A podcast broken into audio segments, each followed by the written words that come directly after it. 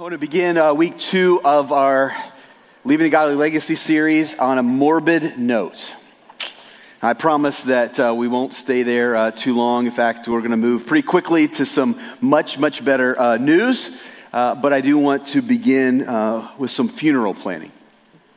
I want us to plan our own funeral here a little bit this morning. And I know that uh, we do a lot to try to ignore the fact that we're actually going to have a funeral. But the last I checked, uh, death has a pretty good track record.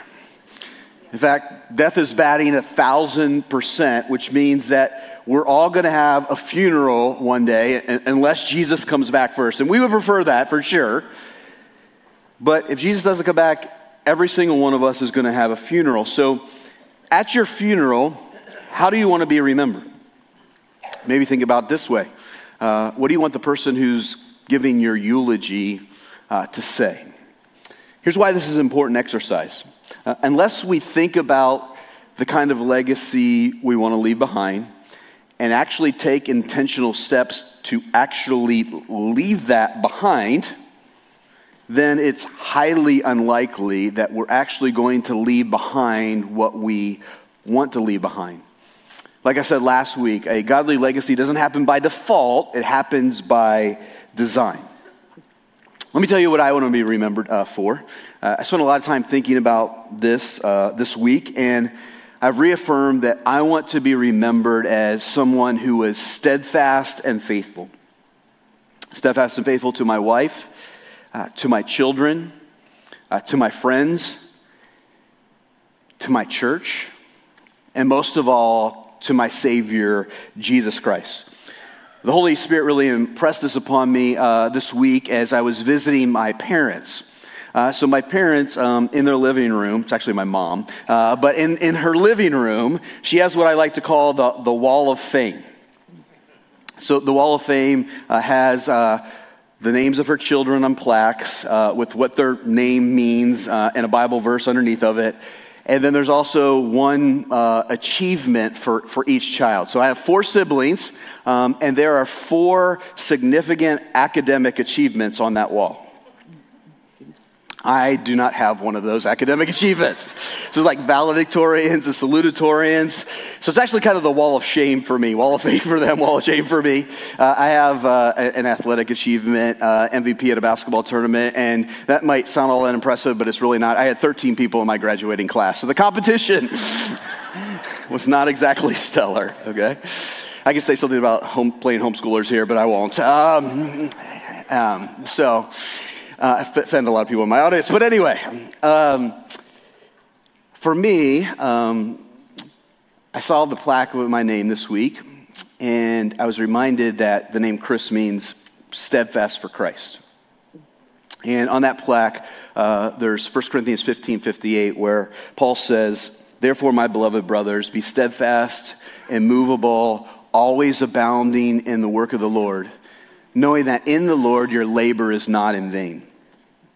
So, as I think about my funeral, I hope that when that day comes, I will have lived up to my name. I hope that whoever is uh, doing my eulogy, whether it be one of my kids or siblings, um, maybe it will be one of you, that that person will be able to say, This was Chris Carr. He was steadfast and he was faithful because he knew that in Jesus and because of Jesus, his labor was not in vain. Now, I don't know what you want to be remembered for, but I really have to believe that you want to be remembered as someone who made an impact. You want your memory to, to be one where you made a real difference, and you made a real difference for Jesus. I have to believe, I actually am confident that, that you want to leave a godly legacy. And so today I want to talk to you about the kind of things that prevent us from leaving a godly legacy. See, we have adversaries, we have things that are working against us to prevent us from leaving the kind of legacy that we want to leave. And so today I want to talk to you about what those things are and how to thwart them. So last week we talked about the components of a godly legacy, what a godly legacy looks like, And this morning, we're going to consider the enemies of a godly legacy.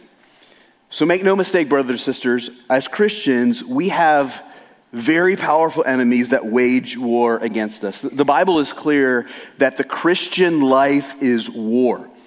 It uses all kinds of warfare imagery to describe what it means to be a Christian. For example, in 1 uh, Timothy 6, Paul tells Timothy to fight the good fight of the faith. In 2 Timothy chapter 2, he tells Timothy to share in suffering as a good soldier of Christ Jesus because no soldier gets entangled in civilian pursuit since it is his aim to please the one who has enlisted him. So when you placed your faith in Jesus Christ, you were enlisted in God's army and you have been called to do battle with God's enemies, which are your enemies. Now, I need to be careful here because uh, I know some of you get all jacked up about the, this military kind of stuff, right? You, this warfare kind of stuff, talk you like get really, really excited about, and you're, you're already thinking about those guns you're going to get out this afternoon and go to the range, and you're going to get that tan right out, and you're going to blow something up. We're not talking about that kind of warfare, okay? We're talking about spiritual warfare. Uh, in 2 Corinthians chapter 10, Paul says that, that we're, we're in, in a war but the weapons that we fight with are, are not weapons of the flesh, but they are rather divine weapons that have the power to destroy strongholds. We're talking about a spiritual warfare.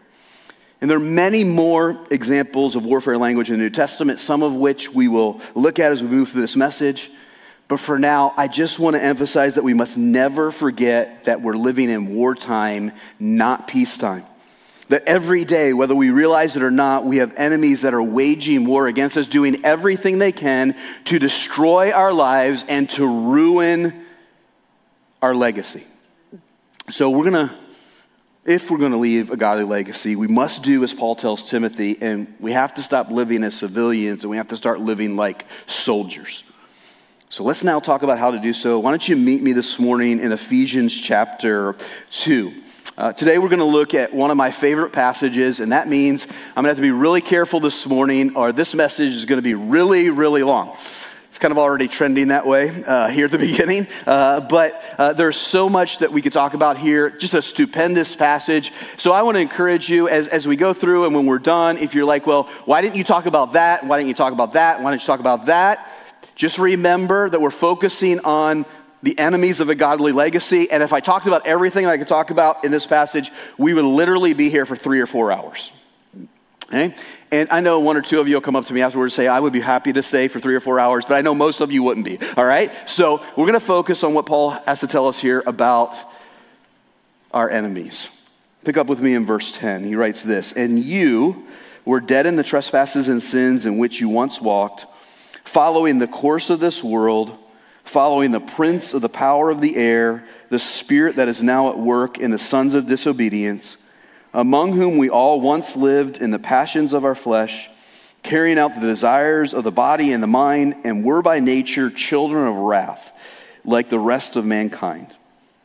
But God, being rich in mercy, because of the great love with which He loved us, even when we were dead in our trespasses, made us alive together with Christ.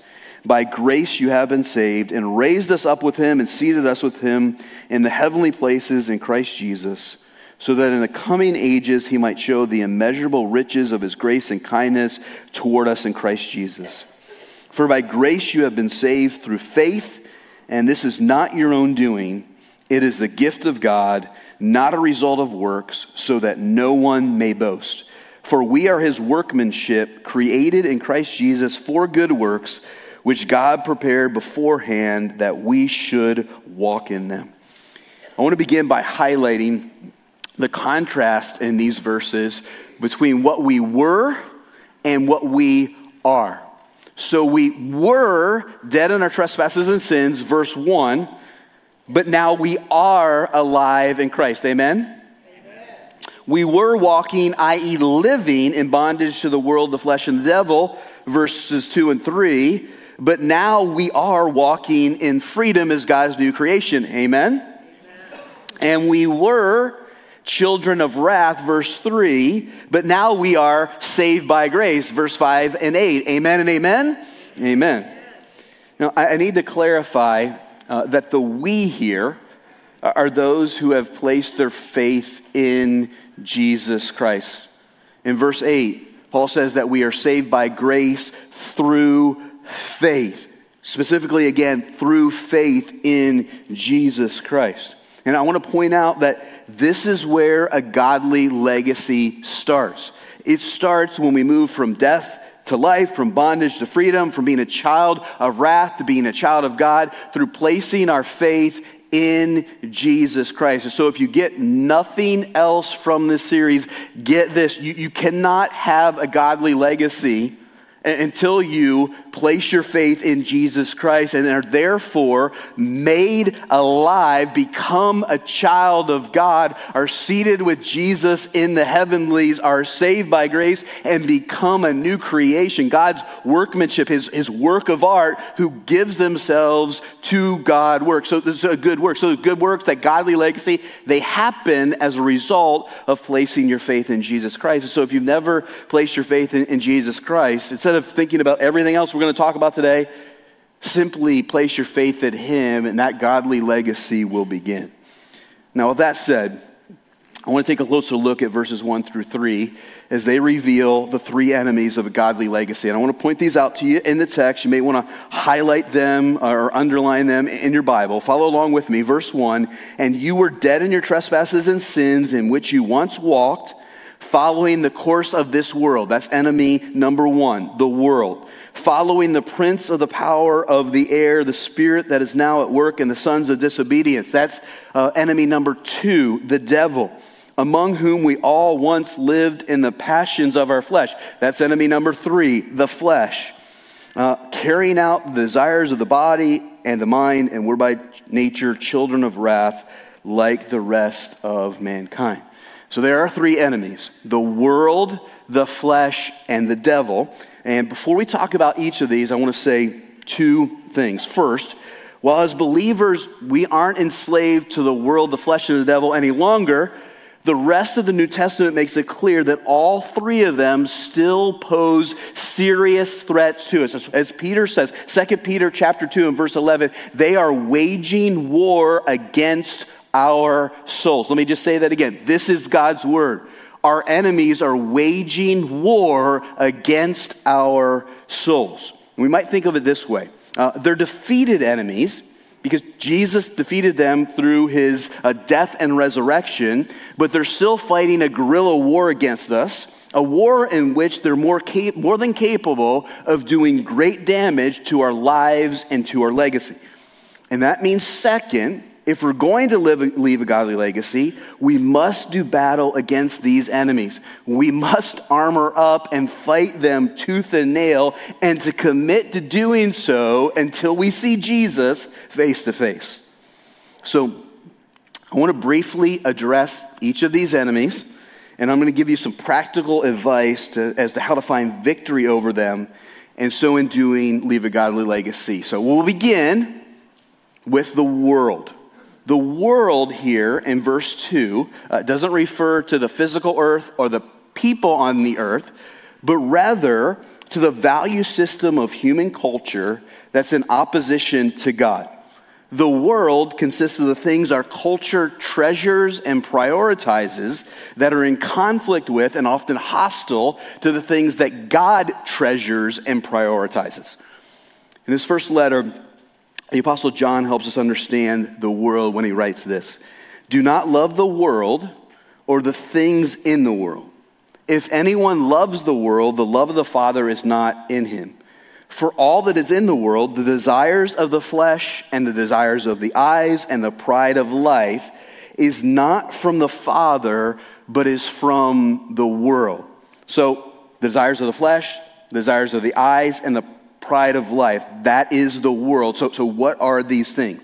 Well, we can think of the desires of the flesh as sensualism, the desires of the eyes as materialism, and the pride of life as egotism. The world is unabashedly sensual. There's no way that you can argue that this is, is not the case. And the world has the, these kind of mottos like, like follow your heart, do what feels good. If, if it feels good, do it. So unabashedly, undeniably sensual. And the world is also undeniably material. It's driven by an unceasing craving for more and more and more. And perhaps most of all, the world is driven by arrogance, pride, and boasting. It's a world in which everything is about the individual and what he or she wants. In effect, it's a world in which the individual is God. Did you realize this? That, that in our world today, again, I'm not talking about the physical earth, I'm not talking about the, the people per se, but the, the prevailing view is that the individual is God. We get to define reality for ourselves. Whatever I believe is true is true. We need to speak our truth. You know what that means? That means you get to decide what truth is, which means you get to decide that everything, what everything is. You are, in effect, God. That is the world in which we are living in. Now, I can talk a lot more about this, uh, but the main thing that we need to get is that the world is not our friend. It's not our friend. James 4 says this Do you not know that friendship with the world is enmity with God? Therefore, whoever wishes to be a friend of the world makes himself an enemy of God. The world isn't our friend because it isn't a friend of God. In fact, quite the opposite. The world is an enemy of God. And so, if it's God's enemy, it needs to be our enemy too. James says that if we're a friend of the world, we're actually being an enemy of God. The problem here, though, is that today we are very prone to be way too friendly with the world because we're constantly bombarded with the world's sensualism, materialism, and egotism, we can easily adopt these values. We can all too easily give ourselves to what feels good without considering what is actually good. We can find ourselves accumulating more and more stuff instead of prioritizing God's kingdom. And we can even start to believe that we can define our own reality that instead of the Bible being the final authority, we are the final authority. Instead of the Bible getting to decide what is right and wrong, we get to decide what is right and wrong. And, and listen, I, am not just talking about unbelievers, okay? We, we all live in the world. In fact, we're not, we're supposed to live in the world. Okay? We're supposed to be in the world, but not of the world, which is really, really difficult because we live in the world and we're inundated with the world's values, with the world's message, with the world's priorities, with its philosophies, with the things that it treasures. And we're hearing this all the time. It's coming in all the time. We're just immersed in it. And the problem is, is that we can all too easily begin to think like the world, believe like the world, and act like the world. So, and really the point here in regards to this series is that when that happens, it prevents us from leading a godly legacy. And so, how do we combat this? How do we treat the world as an enemy instead of as, as a friend? So, again, we got to think of in, in this war, warfare mentality here, all right? Uh, and we got to realize that the world is our enemy. And with your enemy, like you're doing battle with your enemy, you don't treat it friendly. Y'all, you with me? You don't treat your enemy that you're doing battle with as a friend. You actually treat him as an enemy. So the world is our enemy. How do we treat the world as our enemy? Well, here's what Paul tells us in Romans chapter 12 and verse 2. He says this Do not be conformed to this world, but be transformed by the renewing of your mind, that by testing you may discern what is the will of God, what is good and acceptable and perfect. The world is attempting to form us into its mold. That's what the word conform means. So, so the world has a mold, it has something that's trying to shape us into.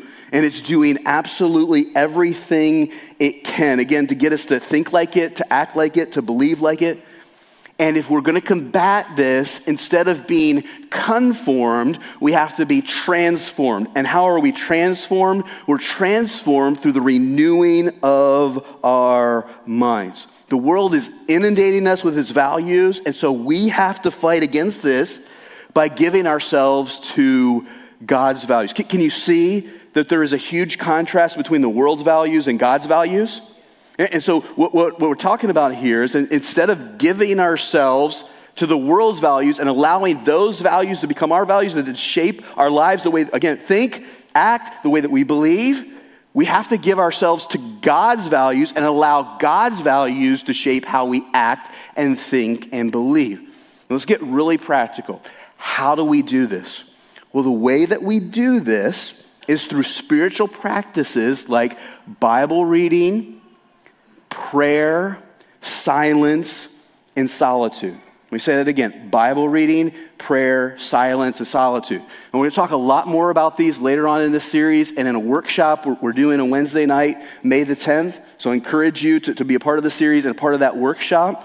And so for now, I, I just want, I want to go into great detail but I, I, want to point out if that we're going to combat the world and treat it as an enemy instead of a friend, then we have to devote time from, to actually getting away from the world, stepping away from it, so that we can spend time with the Lord in, in quietness, in, in, in solitude, in, in Bible reading and in prayer so that we, we disengage from the world and we give the Lord and His Spirit the opportunity to shape our values so that they become his values. So if we if we're spending a whole lot of time, okay, listening to what the world has to say and we're not spending time listening to what the Lord has to say, we're going to be conformed to the world instead of being transformed by the renewal of his mind. If you want to leave a godly legacy, I know this is tough today.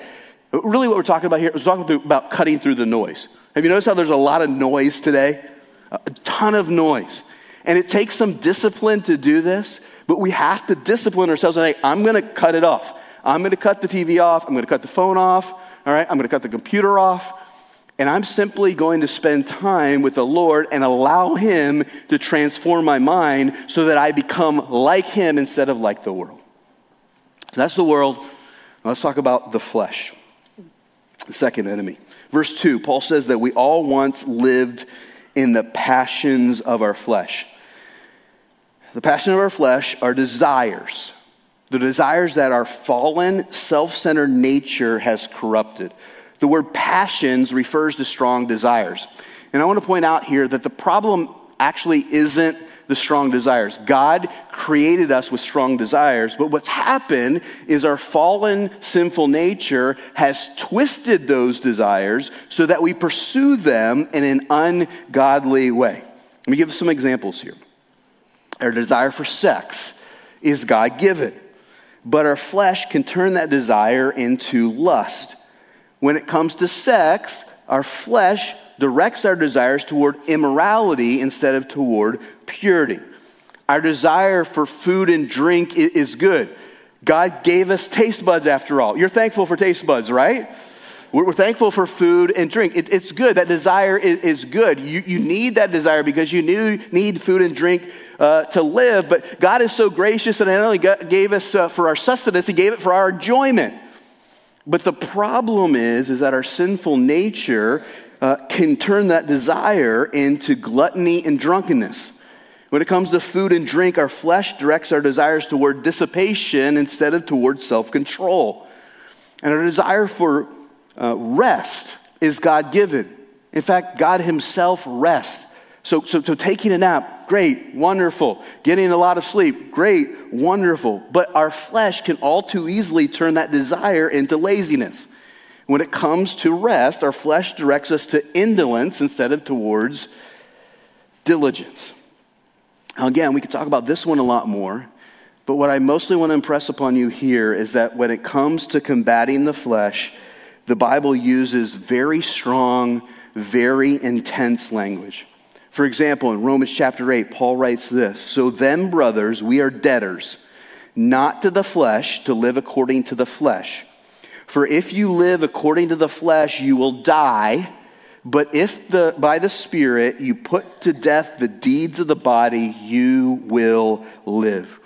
The deeds of the body are the same thing as the passions of the flesh. And that means Paul is saying that we have to be killing the flesh or it will be killing us. Let me say this to you you have two natures living within you. You have a, a new nature. It's created after Christ Jesus. It's your, your workmanship, now created for, for good works. But you also have your old nature in you. And that old nature, that flesh, okay, it is trying to kill you. Each and every day, it is trying to kill you. And what Paul tells us repeatedly throughout the New Testament is that we have to put that old nature, that flesh to death. He, he literally says in Galatians chapter 5, verse 24, that we have to crucify it.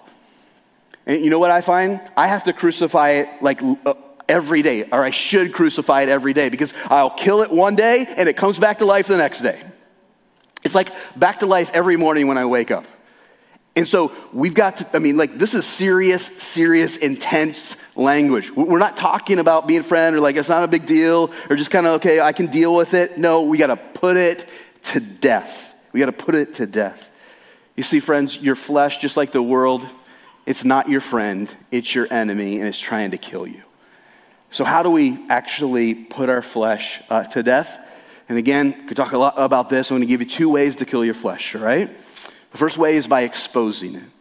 You kill your flesh by confessing your struggle with it.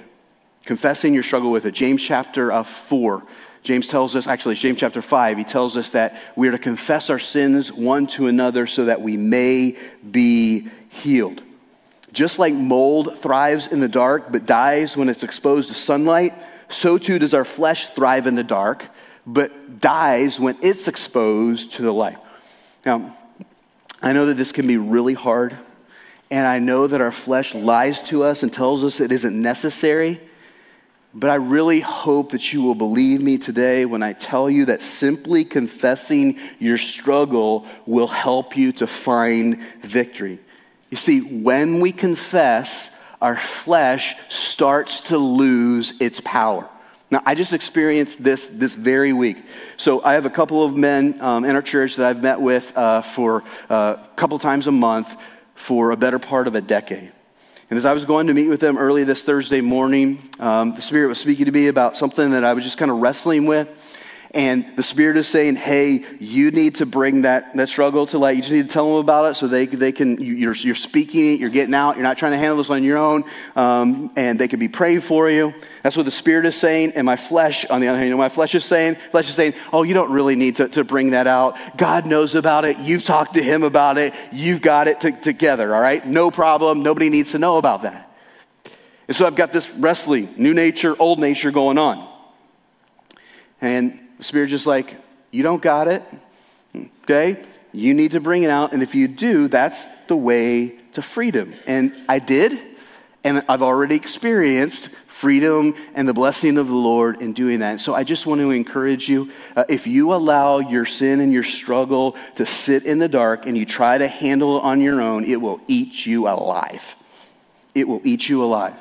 But if you will simply bring it to the light and confess, certainly to the Lord, absolutely, and then to other brothers and sisters, that sin and that struggle, that part of your flesh will begin to lose its power on you.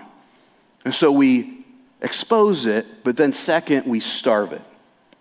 Now, there's a number of things that I'm sharing today that uh, you might think are crazy. In fact, some of you today, some of these things that I'm going to share today, you're like, that's absolutely crazy. That, that's, that's radical. We don't need to go there. And yet it's all very biblical. So when I'm talking about starving it, I'm talking about fasting. I'm talking about intentionally and with wisdom and temporarily depriving ourselves so that our flesh loses its grip on us. Now, in the Bible, fasting is primarily uh, about food but it's also applicable to things like entertainment, technology, and purchasing. So here's the conclusion that I've come to in my life why I need more fasting in my life. I've noticed in recent days that there are some things I give way too much time to. Now, these things aren't uh, bad things, um, they're, they're not wrong things, but they're things that hold little eternal value and that therefore detract me rather than contributing to me leaving a godly legacy. Uh, one of these things, um, honestly, is watching sports.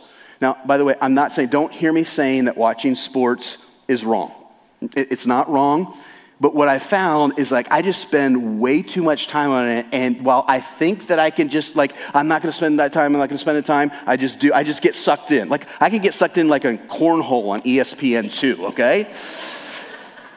and, and so Um, yeah, it's an issue, real problem here, okay? But, but it's not that watching it is wrong. The, the problem is, is that it can exert way too much control on me. And when I'm giving myself to something uh, to such a degree, I'm really detracting, I'm taking away from the ability to leave a godly legacy. I'm giving room, I'm giving my flesh quarter. And so I'm recognizing that I need to, to periodically fast from watching sports. Now, I don't know if that's true for you, but I would guess that there are some things in your life that you need to periodically deprive yourselves of so that you can have more time to spend with the Lord and focusing on the kind of things that are going to leave a godly legacy. And you can also help to loosen the grip that your flesh has on you. Let's now move on and talk about our greatest enemy of all, the devil. So we've hit the world, the flesh, Let's talk about the devil. And there are three things I want to point out to you about the devil. Three things you need to know. Number one, the devil is real. The devil is real. He's a real personality, he's a real person, in effect. While many churches and Christians are fuzzy about this today, the Bible is not fuzzy about it at all. In fact, ever get this, every book in the New Testament talks about the devil, and together these books make it clear that he's far from the caricature of a harmless guy in red tights with a horns and a pitchfork, right? By the way, do you know who's behind that caricature? The devil's behind that caricature. He, he's the one that, that comes up with that idea. He's the one that spreads that idea. And so the devil wants us to laugh about the idea of him. Brothers and sisters, I can promise you that when the devil showed up in the Garden of Eden, it was no laughing matter. Because when he was done with Adam and Eve, they were not laughing at all. And it's no laughing matter when we run into him today. And that's because, number two, the devil is powerful. Verse 2 tells us that he is the prince of the power of the air. And in other New Testament passages, we're told he's the ruler of the world, the God of this world, and the one, get this, who has the whole world under his control. The devil is in control of what's going on in this world. The devil is so powerful, the New Testament tells us that he can hinder God's work in the world, that he can uh, give the ability to false prophets to perform signs and wonders, that he can cause illness and disability, that he can persecute believers even to the point of having them martyred, and above all, that he has the power to deceive and lead people astray. And that leads to number three the devil is deceitful. The primary way that the devil attacks us is through lies. It's the main way that he does his work in the world. So I want you to hear this, okay? The main way that the devil does his work in, in the world and, and the way that he attacks us is not through things like demon oppression or demon uh, oppression or possession or by um, causing illness or by even causing persecution. The primary way that the devil attacks us is through lies. Where did I take this from? John chapter 8. Jesus says this The devil was a murderer from the beginning, and he does not stand in the truth because there is no truth in him. When he lies, he speaks out of his own character, for he is a liar and the father of lies. The devil's first attack on humanity was through telling a lie to Eve, a lie that has led to the death of billions that's why Jesus said that he was a murderer from the beginning. And what we need to realize is that while the devil doesn't come today and, and lie normally, he doesn't come and lie to us directly like he, he lied to Eve. He's not omnipresent, okay? So he's not everywhere all the time, like whispering into all of our ears. Instead, the way that the, the devil lies is by working in concert with the world and our sinful flesh to deceive us and to destroy our efforts to leave a godly legacy. So here's something every believer needs to understand the devil um, controls the messaging of the world. So, so, all of these values and priorities and philosophies and treasures that are hostile towards God and the way that the world thinks and acts and believes all of that narrative, all of that messaging is controlled by the devil. It all comes from him. And he takes that messaging and he uses it to speak directly to our sinful flesh, to our fallen, sinful nature, in a way that we are tempted to believe his lies. And instead of pursuing the things of God, we will pursue the things of, of him. That's how he works. So, this messaging, these, these things that you hear in the world, it's coming straight from the devil, and he targets those things to your own individual specific struggle in order to tempt you, to deceive you into believing that his way is the right way instead of God's way being the right way. So, here's what we need to know the primary way that the devil attacks us is through lies. What is the primary way that we are called to combat him? If he's telling the lies, we've got to combat him with the truth. We got to combat him with the truth. Of course, our example here is Jesus. When Jesus was attacked by the devil in the wilderness, how did Jesus respond to the devil? The devil tells Jesus three lies, and each time Jesus responds with God's word, he responds with the truth. He combats the devil's lies with the truth of God's word. And, brothers and sisters, we must learn to do the same. In that famous passage about spiritual warfare in Ephesians chapter 6, the Apostle Paul tells us that we battle not against flesh and blood, but against principalities, against rulers of darkness in heavenly places, against the devil and his demons. That's who we're doing battle with. And, how has God equipped us to do battle? He's equipped us in two ways. First, defensively, he's given us the armor of God. We've got to put on the armor of God. And then offensively, we've got to take up the sword of the Spirit, which is the word of God. If we're going to combat the devil, we have to know the word of God and we have to begin to use it to ward off the attacks of the devil so that when he tells lies, and again, he's telling lies through, through the world okay? And he's telling lies to try to control our sinful nature. And as those lies are coming in, we've got to combat those lies with the truth of God's word. Truth of God's word. So, let me finish today by emphasizing two things. One, I, I know uh, there's been a lot. There's been a lot. So, since this is the case, I hope you're going to spend some time this week reviewing and processing what we talked about. Friends, the stakes are really, really high here. Your legacy is hanging in the balance, which means your children, grandchildren, and friends are hanging in the balance. There's just too much at stake for you not to take this seriously. And listen, don't think I'm being alarmist here. I'm not being alarmist. I've, I've really just taught you straight from, from God. I've not made any of this. This isn't coming from me. It's coming straight from the Word of God. And, and, and one of the, the, the, the biggest um, lies that the devil is just giving us today is this idea it's not that big a deal. Like we're, we're okay. Like we're, this complacency, like we, we don't need to go to war. We do need to go to war because we are in a war. Whether you're in it or not, the devil's in it, the flesh is in it, the world is in it and your legacy is hanging in the balance. So you got to go to battle. With that being said, I want you to hear this as we close. You can win. Do you believe that?